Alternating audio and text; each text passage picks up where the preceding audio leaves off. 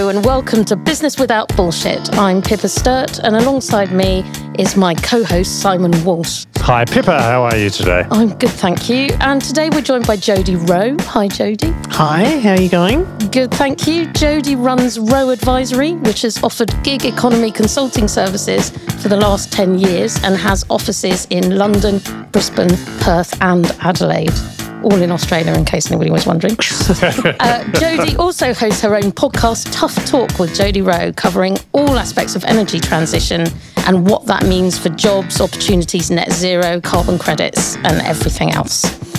Hi, Jodie, and Hi. welcome to the podcast. Thank you. This is very exciting. I've never been a guest. Oh, well, there you go. On someone- You're on the other side of the mic, and you're on the same side of the mic. Yeah. and it's a different level of nervousness. Normally I don't care, but today maybe I do. I always think it would be easier because you don't have to worry about what questions you're asking people. You can just like make it up. As the guest, you can ah. just make it up. Well, I can make up whatever you want me to Yeah, make. I know. There's no one to fact check anything Yeah, anyway. so- Straight to the press. So we usually start off by asking you what's keeping you up at night from a business point of view, obviously, and not as some people like to answer, I drink too much Yeah. coffee. Yeah. Okay. you know, outside of the normal things of business, you know, it could be cash flow, clients issues, consultants. No, I, I don't wake up thinking, oh my God, manage the risk. Pro-. No, I don't. So there's really nothing that does keep me awake at night. I really tried to think about what did, but Is that because you've structured Rowe Advisory in such a way that it runs on its own? Oh God, no, no, no. I think it's when you get older. I'm 59, so you know you care less. I thought you were just going to say because I've got good sleeping pills, but Well, a bit of melatonin doesn't help every now and then. I am flying internationally, but no, I just don't think you sweat the small stuff. And there's a, you know, in business, there's a lot of stuff that you can stress over, but what is the point? I quite like that. Yeah, so I'll, do I'll I, take yeah. that, thanks. But I think we're all like that. I mean, I think you're you're right. You do sweat the small stuff, and then you get to a certain age where you go, "God, why did I waste so much energy? Why did I lose so much sleep over that? Because it's not important." Yeah. I think it also helped when I went to a financial planner recently. And they said you're okay. Yeah, and I was just- and I'm like, fuck, okay, well, I'm not going to worry anymore. Mine's yet to say that to me. So tell us a bit about Rowe Advisory and what it does. Uh, so, Rowe Advisory provides predominantly contracts and procurement supply chain services. And it's done divided into three separate sections. So, it's an advisory where someone asks us to come and look at their systems and processes, etc., or their organisational chart relative to the function. So, we come in and do that work. Then we do provide people, you know, in that contract labour contingent workforce market where they just need people to come in for a major project, you know, good good procurement people. I mean, the UK's lucky. It's got some fantastic qualified QSs, etc. So it's a really good market to be in. And then uh, recruitment as well. Yeah, so uh, it's it's really focusing on those three. We haven't done a lot of recruitment in the UK. I think that's simply because we've been sort of inundated. How long with, have you been in the UK for? Oh, about five years. Okay. Yeah, about five years. Uh, we have consultants that's, that have done a lot of work in Australia. Um, again, playing to the fact that you've got great subject matter experts here. You have a huge pool of people. And it's also an aging industry too. So there's a lot of people that want three days, four days work. They can work remotely, they can be trusted, all of that sort of stuff. So the model does lend to people that you can trust to do remote work. And Jody, how did you get into Rowe Advisory? I mean, if you look at your CV, you've got some very big names: Rio Tinto, Barrick Gold, particularly Australia. Well, Rio Tinto is a global brand. Barrick Gold is possibly less known. But Yeah. how did you go from doing very senior jobs within that sector into Rowe Advisory? What was the catalyst? Okay, well, um, my father died. That's probably The catalyst. yeah. Was really yeah. don't make decisions when things like that happen. But it was How old actually were you at this point? 49 or something like that? yeah, Yeah. yeah.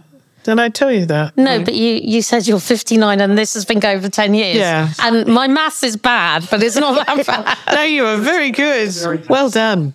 Um, so that, that became the catalyst. And I remember having conversations with mum talking about, you know, she wanted, do you want to go onto board? Do you want to do some consulting? And it just seemed like the right time. So that that was the catalyst to doing it. And he died in October. I left there at the end of December Wow. Okay. um, mid December, and then I started straight away. It was not hard at all. I mean, there were people that just wanted me.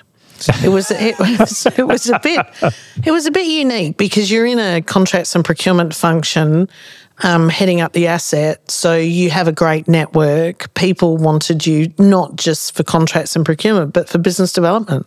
You know a lot of people. How can you help us? yeah. Yeah. And um, that was good because within six months, I got on a ASX listed board, um, which opened my network up more. So I got to explore all different types of boards over the last 10 years to select which ones I want to be on. And the business just grew. In fact, August was our best month ever this year. Were you not in any way trepidatious about going out on your own, doing your own thing? I, I think initially because you you've got to back yourself, but I mean, people think it's risky doing your own business versus working for someone. Each they're the same. It's the same You level can of still risk. get fired, I suppose. Yeah, that's right. You know, like you just got to back yourself and get on with it.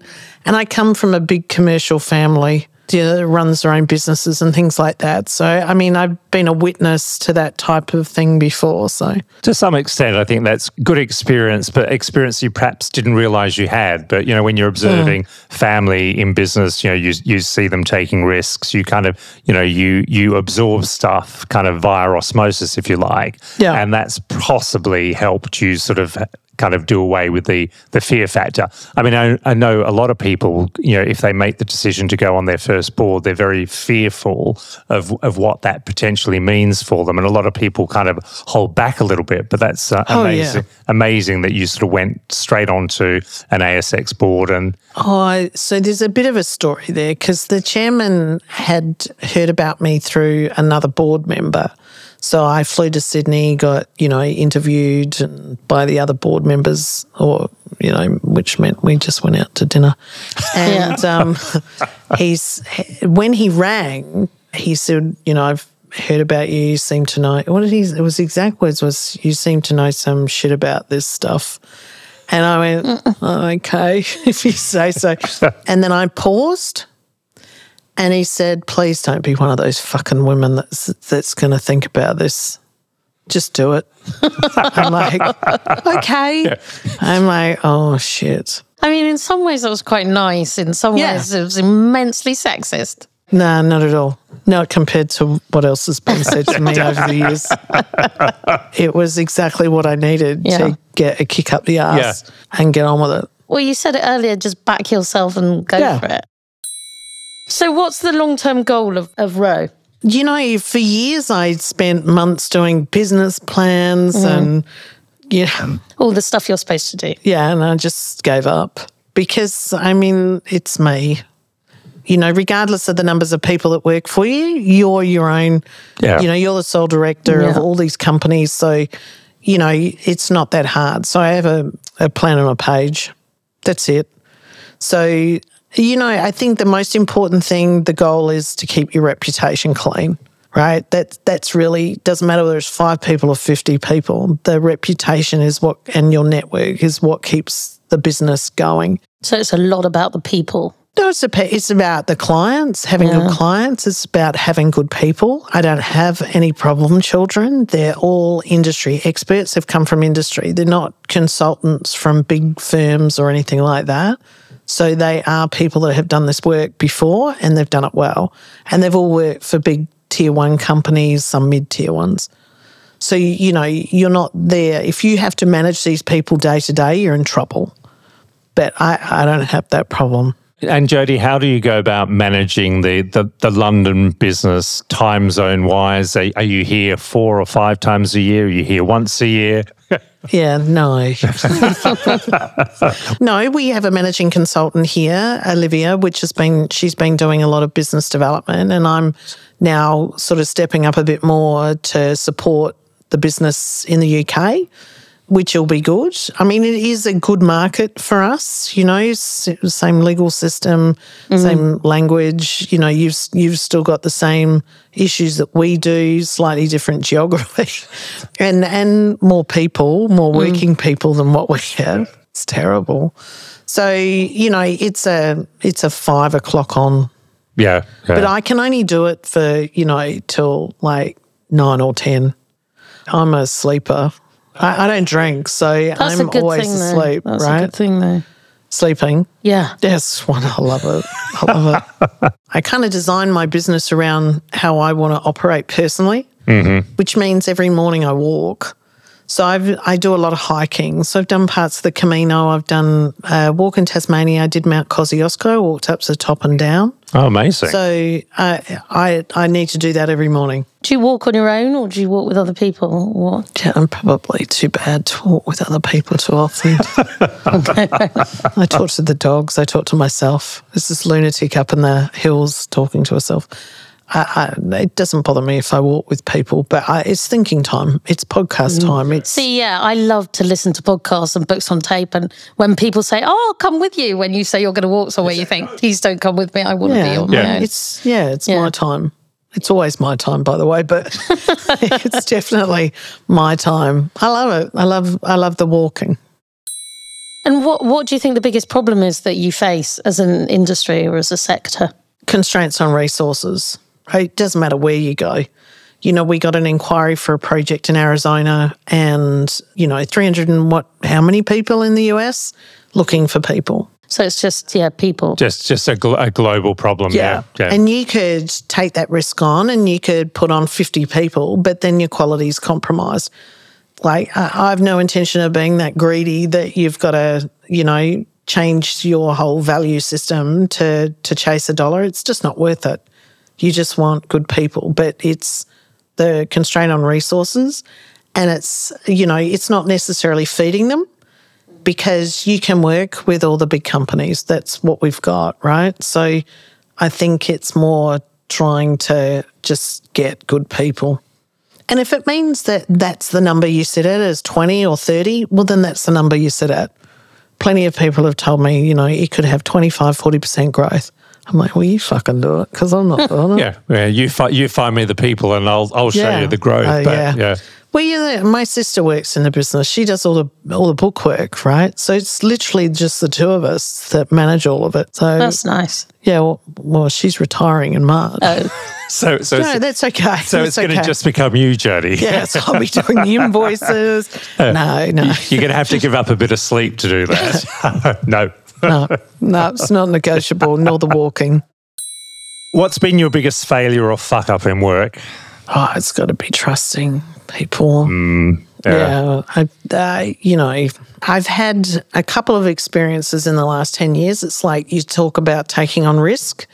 I've had a couple of those experiences where, you know, that someone introduces you to someone that you've never met and mm. then it just goes to shit. Yeah. Um, but but the same the same happens for people that you've met as well. I mean the number of guests we've had on the podcast that have said, you know been royally screwed by their best mates or something like that. Oh, so, wow. You know, if I could look back to my education and think, okay, how could you have the education system or my parents told me how to read people better? You know, there's so many gaps in the education system about running your own financials, how to be commercially astute, not maths. There's yeah. so many things that yeah. get missed.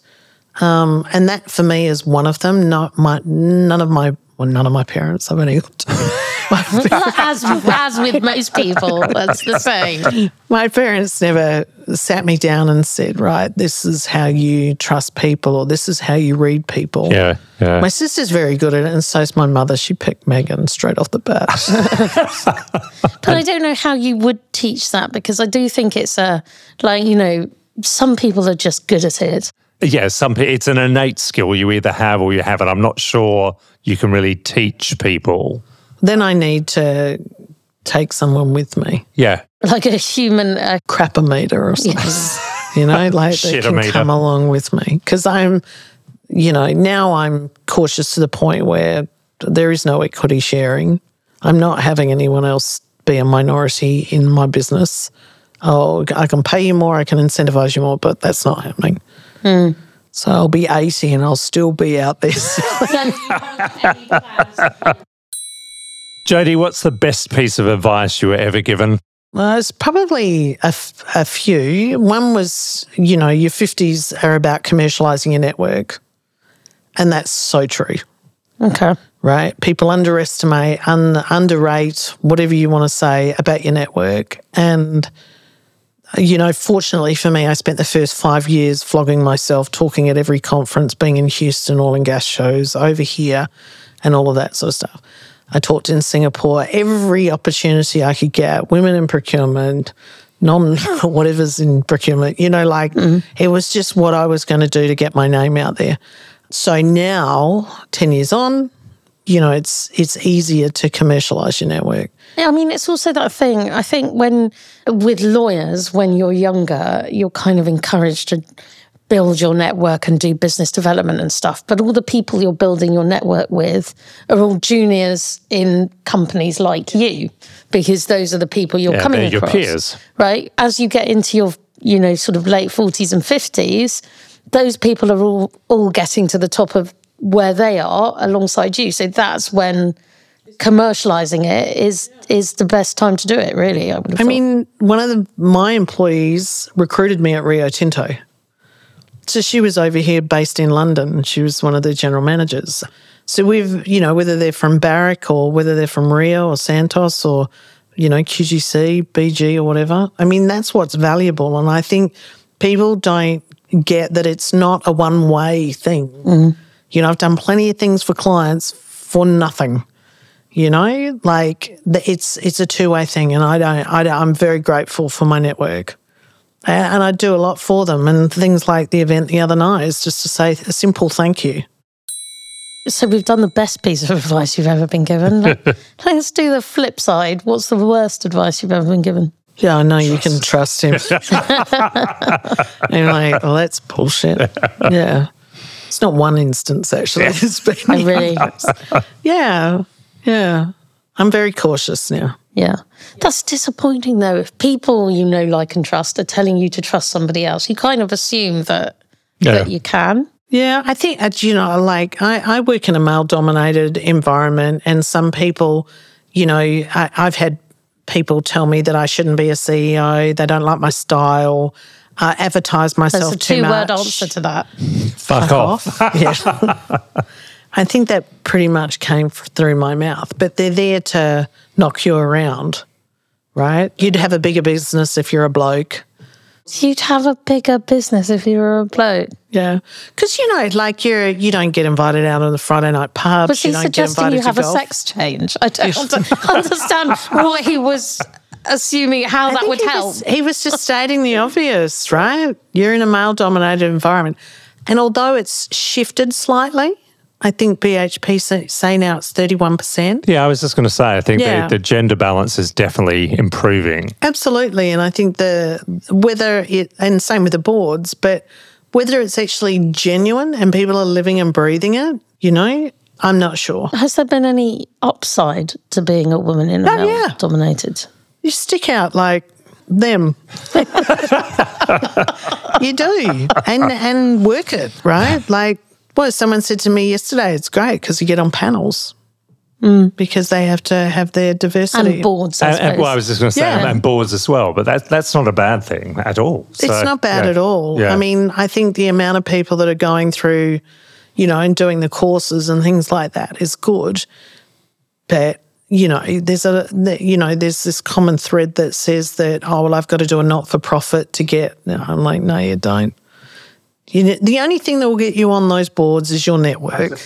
They are not advertised roles. They are, you know, who hmm. knows who and who's up who. yeah. I'm off them all except for one bottle. I have no intention of ever going on another one. Oh, really? You just had enough. Yeah, I'm in my own lane. It's a distraction. And the more distractions you have, the more time consuming, the less walking, the less sleep, and it's not good. so, yeah, it's all about me. Have you not got that? Yeah, no, it sounded great. I'm thinking of refashioning my entire life. But to sleep more. Yeah, to sleep and walk, and it's all about me. So fuck the rest of you. And now, a quick word from our sponsor. Business Without Bullshit is brought to you by Ori Clark, straight talking financial and legal advice since 1935. You can find us at oriclark.com. Is there something in your industry or in you know in business that you think is bullshit? Maybe compliance for a small business is just overrated. Oh, it's a shame Andy's not here. he would he would love that. What would he love? The fact that you think compliance is bullshit.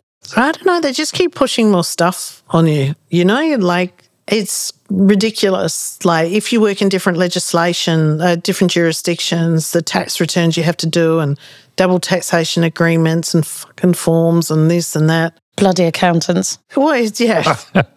Wait, when you started the business, did you sort of go, okay, well, in 10 years' time, this is where I want to be? Or is it is it just, no, when I started the business, I'm like, oh, billion dollar turnover. I'm going to be flying in my own private jet shortly, and you know, fuck you all. But no, Yeah, yeah. now I'm just you're content with? Well, I think you, you know, if you put yourself out there and you're vulnerable and you give it a good crack, and I think I have coming up for 10 years, surviving commodity price dropping and COVID and things like that. There's, you know, whatever you measure success, to me, that is a measure of success. It doesn't matter how much money I've made or anything like that. Just to survive is in in that environment is good. But I have also been surrounded by a lot of supportive people yeah. as well. So I don't take that for granted, but I don't know. I think I think it's done pretty well considering.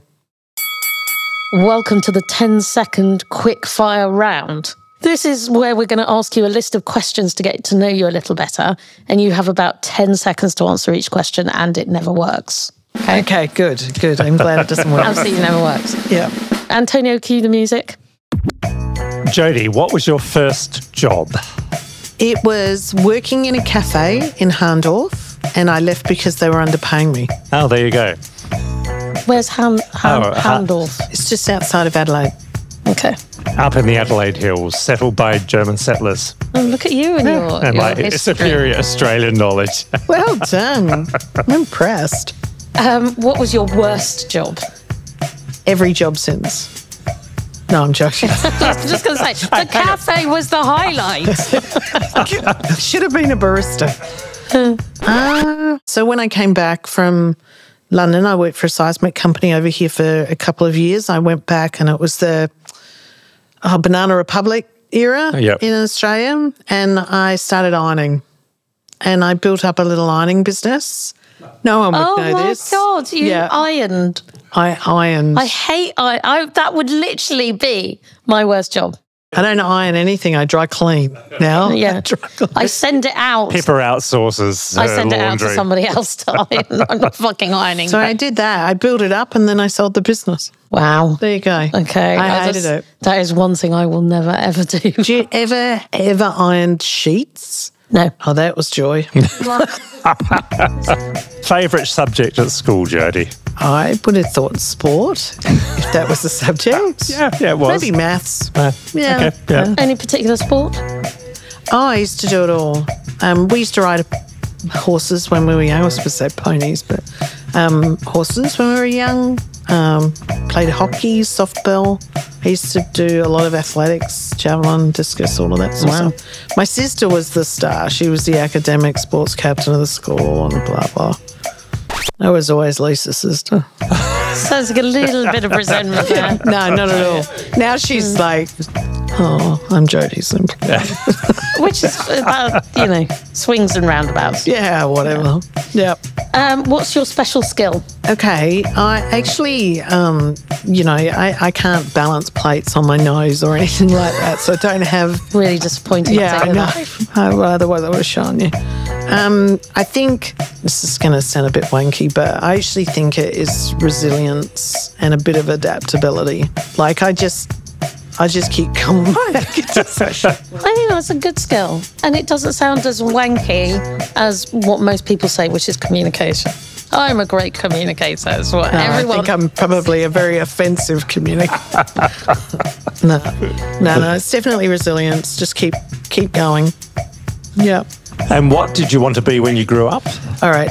First of all, a stripper, and I was very young. I've thought long and hard about this. I that's you know that was like under ten. Yeah. Uh, I don't know that I where knew what did it you, was. where, I don't where know, did you know what they were doing. pick up the me. idea? No, I sorry. I progressed to teaching, from a stripper to teacher. stripper to teacher, and then I I didn't get into teaching. I did all my work experience at a kindergarten, um, poor children, but then then I did accounting.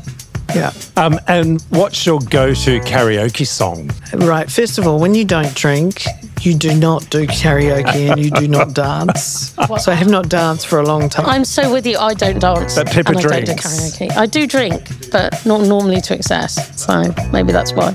No, I think I'd I'd go for "It's a Beautiful Day with U2 Okay. Because I just think it's a great uplifting. It makes me happy. I'd, be- I would be shit. I would I would be bad. My problem is that in order to lose my inhibitions enough to dance, I have to dr- have drunk so much that I can't stand up. Um, office dogs, business or bullshit? business. Absolutely, I've got two cavoodles. They are my world. They Two are what? Cavoodles, cavapoos. Oh right, okay. In Yeah, the US, very- they call them copper dogs. Very, very cute, fluffy dogs. Yeah, I just went to Barber this morning and bought them two new harnesses. That's all I've done is shop for harnesses. For the dogs, please. I do share the spotlight with the dogs. and then finally, what's your vice? I, I definitely think sugar. I, I just not always looking after myself. I think I'm do focus 100% of my attention on myself. But um, yeah, I just think yeah, I'm a bit more on the health. So if there was a whole plate of Haig's chocolate frogs, Oh, that's unfair. that's unfair. Excuse me while I Google Haig's chocolate frogs. Are you kidding? no, no, th- th- they don't know them outside of Australia. They, they are the best chocolate frogs in the world, without a doubt. Any of them, that's Yeah. my go to gift. Okay. Uh, brilliant. Well, that was the end of the quickfire round. Any recommendations for us on what we should be reading or listening to or watching? Okay, outside of my own podcast. Yeah, so your podcast was called Tough Talk with Jodie Rowe, and it's all about energy transition. So anything to do with net zero or reaching those targets. So we've talked to hydrogen companies out of France, um, you know, uh, transmission people. I mean, Australia's issue on transmission is quite critical. Um, uh, offshore wind, onshore wind, solar, you know, natural natural hydrogen, gas. We've talked to coal as well, and you know, it's really trying to raise the awareness and educate a bit more, because the media takes a very slanted view. It's it's quite polarizing, whereas it's it's a massive issue, and it's not. You know, like you look at it here putting fees and taxes on on all the, the the emissions fee and all of this sort of stuff. You know, really, what is that going to do? So when you talk when you talk about transition, you're talking about transitioning from fossil fuels to more sustainable sources of energy. Yeah. Yeah. Okay. You know, and I mean, I think gas still plays an important role in that transition fuel, and as it does here too. Um, you don't have the necessary coal issues anymore, but you know your offshore wind. I mean, whether they get onshore wind off the ground, I personally can't see that happening. But um, you know, it is a massive issue. You're you're you're quite progressive on carbon capture.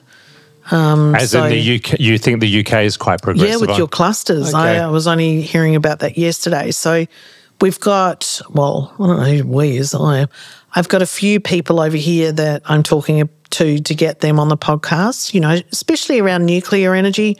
We have uranium, but we don't. We have all the critical minerals. We're in a very fortunate position. But we don't use uranium for power generation. Because Australia's never used uranium for No. power, have they? No, and I don't even know that it's a Chernobyl Fukushima thing. I think it's more the waste issue Yeah. around it. You know, where's the waste going to go? But other countries seem to manage it. But it's a very hot topic, and you're getting a lot of um, powerful people coming forward and saying, well, we're going to look at modular nuclear. Um, but we also have these critical minerals. We have lithium, we have vanadium, all of these things. Can you just explain what vanadium is? I know what lithium is, but Vanadium's used for batteries. It's Okay, it's the basically thing. mined. Okay, Yeah. okay. So you can use there's several different types of batteries, but you know, in your car is predominantly lithium batteries. Yep. But they're highly flammable. Vanadium is not. So, you know, for me to go and buy an electric car in Australia is just, you know, we had CMV on that, saw the Toyota dealerships talking about it. He said straight out, no, you're going to be covering long distances. It's just so early hmm. days, and it's gone from sort of the range anxiety of electric vehicles to now queue anxiety. People parking their cars up, leaving them, you know, plugged in and going for lunch and dinner and all this sort of stuff. So it's, you know, it's a fair way away from us, but it's all good conversation and it it it gives it's intended to give people a bit of a reality check that like coal is used for steel making all of these sorts of things. Like people when you're gluing yourself to the road you're actually supporting the petrochemical industry. Do you get that? Like understand what you're doing um, because change is slow. And the other factor for me is that some of the companies we're talking to have been traditional energy companies, you know, that have been in fossil fuels and still are in fossil fuels because the world needs fossil fuels. But moving forward, these companies have significant R&D funding. They are also transitioning themselves because they have to, and it doesn't matter whether it's a food company for carbon credits or it's an oil and gas company. So, you know, young people should go and work for these organisations because they are, you know, making large offshore wind commercial, you know, and things like that. Total is the biggest offshore wind, and traditionally you'd look at them as an oil and gas company. I suppose it's a bit like they always say you should, you know, all the the anti-gun people in the US should join the NRA and then have a vote on whether guns should be I legal or think not. it's slightly different because the NRA is never going to change. but what's what's your what's your view on um, just stop oil? Well, the podcast is more about not debating it. It's more about people coming on and saying, okay, well, we've got these solutions How to do it? and they're clean, or we've got um, a natural gas play in South Australia where 100 years ago they sh- found shallow hydrogen, you know, 100 metres deep from the surface. I mean, that's been sitting there all this time. So, how can we utilise it better? I mean, we don't, we really don't have the same issues as the rest of the world, but I mean, what, what I've found really great about your podcast, and I've listened to a couple of episodes, is they're really informative and educational. I mean, you have to be very careful here anyway about what you read in the media because, you know, kind of everyone has kind of, you know, Your most annoying export, who's that? Rupert Murdoch. Ah, it's American now. is isn't it? American now. So, so It's so true, right? The media, the amount of stuff that gets dictated back to me is just, you know, like just listen to the podcast.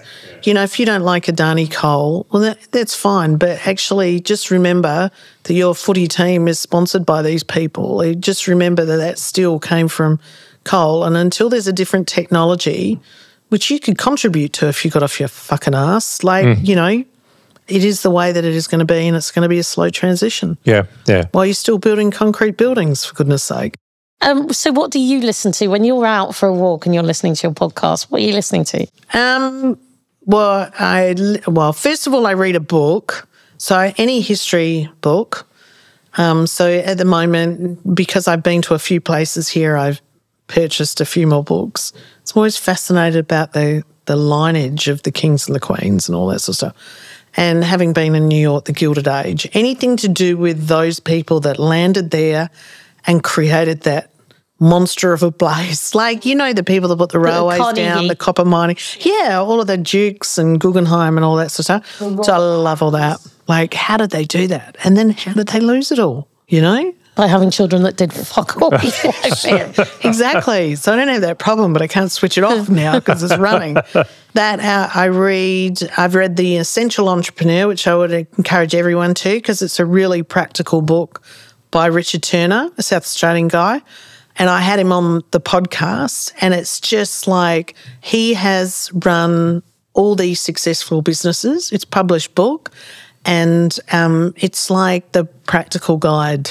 You know, he's just a sensible. He's, I mean, he's the same age as me. He looks about twenty.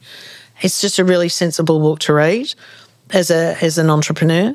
I think as podcast goes, I like listening uh, to an Australian guy called uh, Mark Bouris.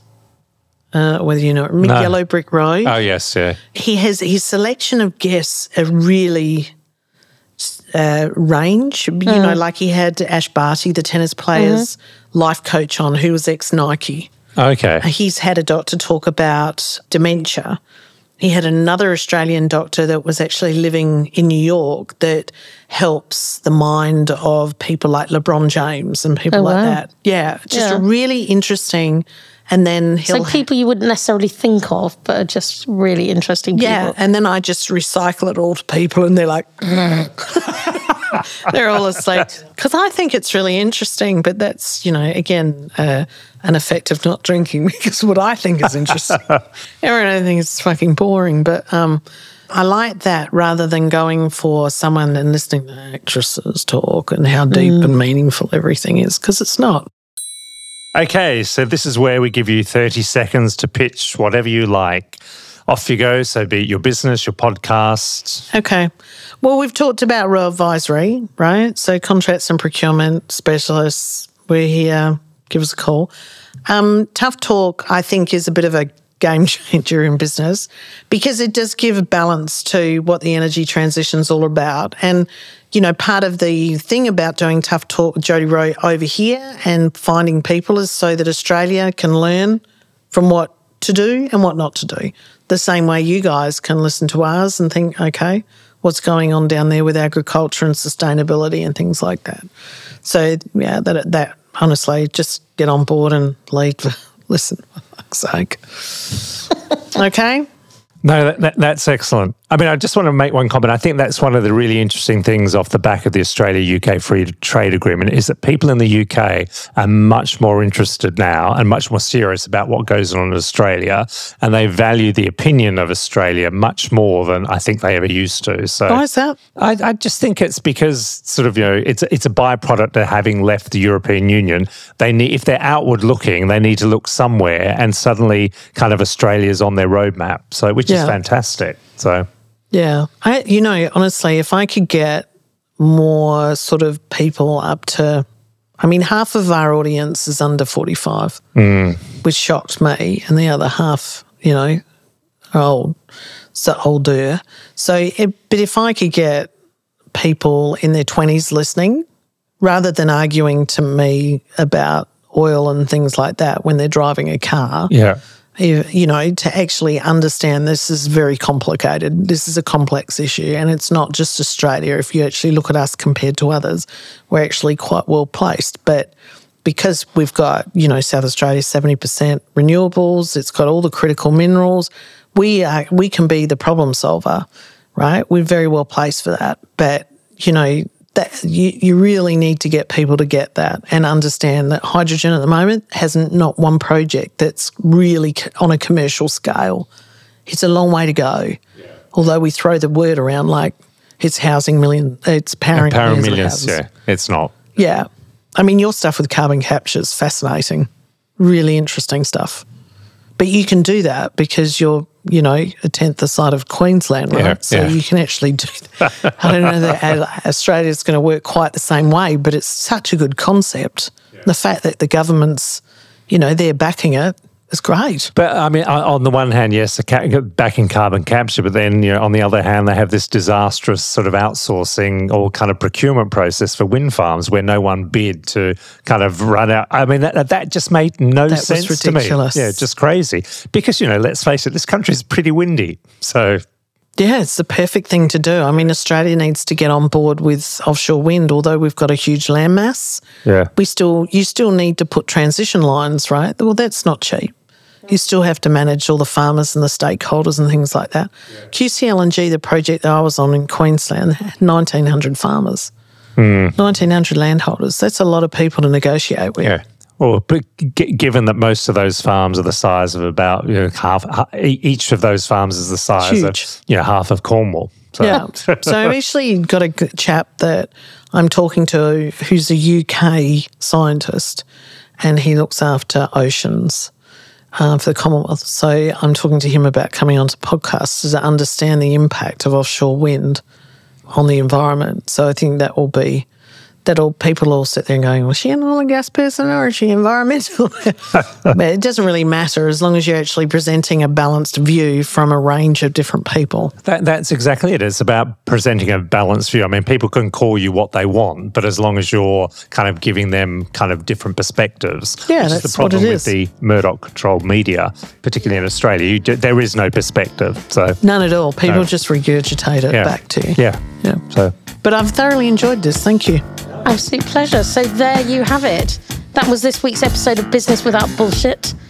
Thank you to Jodie. Pleasure. Absolutely. Thank you to Antonio and to Simon. thank you, Pippa. And we'll be back with our quiz, Business or Bullshit, on Thursday. Until then, it's Ciao.